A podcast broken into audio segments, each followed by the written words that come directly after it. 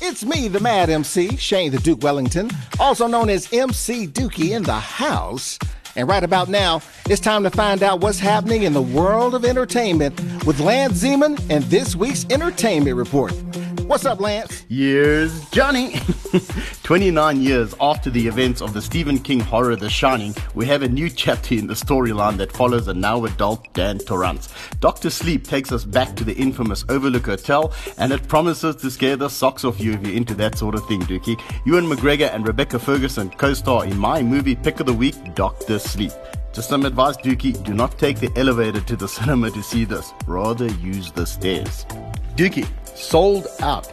That is the word on Beanbag, the brand's website, after Faf de Klerk wore a baseball cap and a South African Prince Speedo when he met Prince Harry after the Springboks won the Rugby World Cup.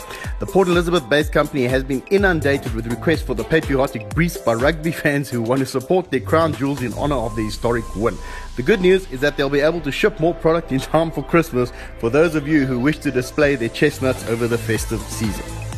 And staying with clothing items, the custom made crystal socks that Michael Jackson wore on the 1983 TV special Motown 25 Yesterday, Today, Forever are going under the hammer. The show gave us one of the greatest performances of all time as Jackson's performed Billie Jean, showing the world the moonwalk and launching his career into the stratosphere in the process. Auction site GottaHaveRockAndRoll.com are offering the socks as part of their Frank DiLeo collection. DiLeo was Jackson's manager. Now, Dookie, this is a pair of socks that I wouldn't mind finding under the Christmas tree this year.